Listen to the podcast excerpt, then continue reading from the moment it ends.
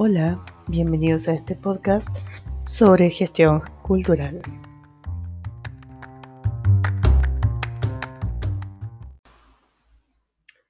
Hello everyone. Hello to this new episode. Here we'll be speaking about creative economy. As I've already said about diversity, we need to be flexible to understanding some other languages.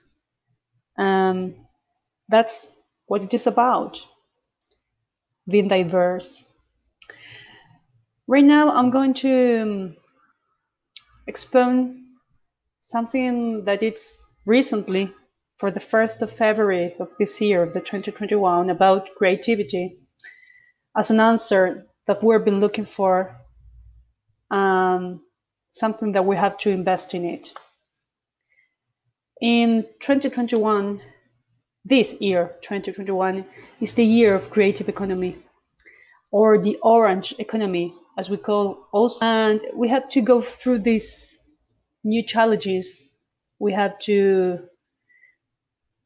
we have here in our present to deal with. Um, and there's something I want to speak about this is a reflection I've read about the sustainable, sustainable development goals um, of the UN nations, where culture has a very important place.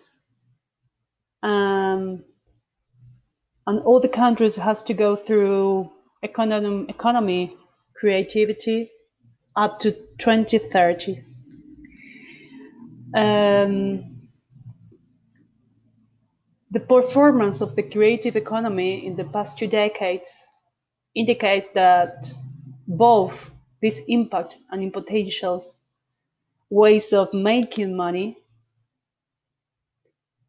have put creative people ahead the line that has to reinvent this situation we are living in. We have some tracks we can read and we can study about the average of millions of dollars that have been gone away through the last year and this year. But Beyond, we know that it's more than 500 billions of dollars in the whole world. We have to understand that the importance of economic creative and, and the importance of these multiple sectors that works on culture are far ahead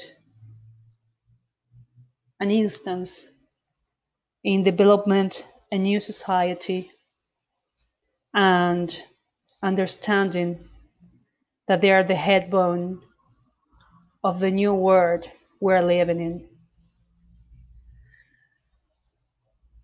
Before COVID 19 hits, the global creative economy was growing fast in certain regions.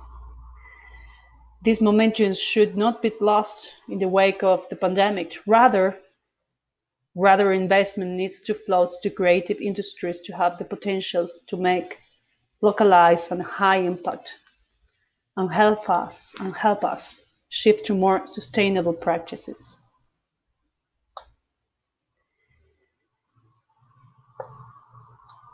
So let's turn to creative and draw on these full spectrums to shape the world while also that innovation and potential and many positive returns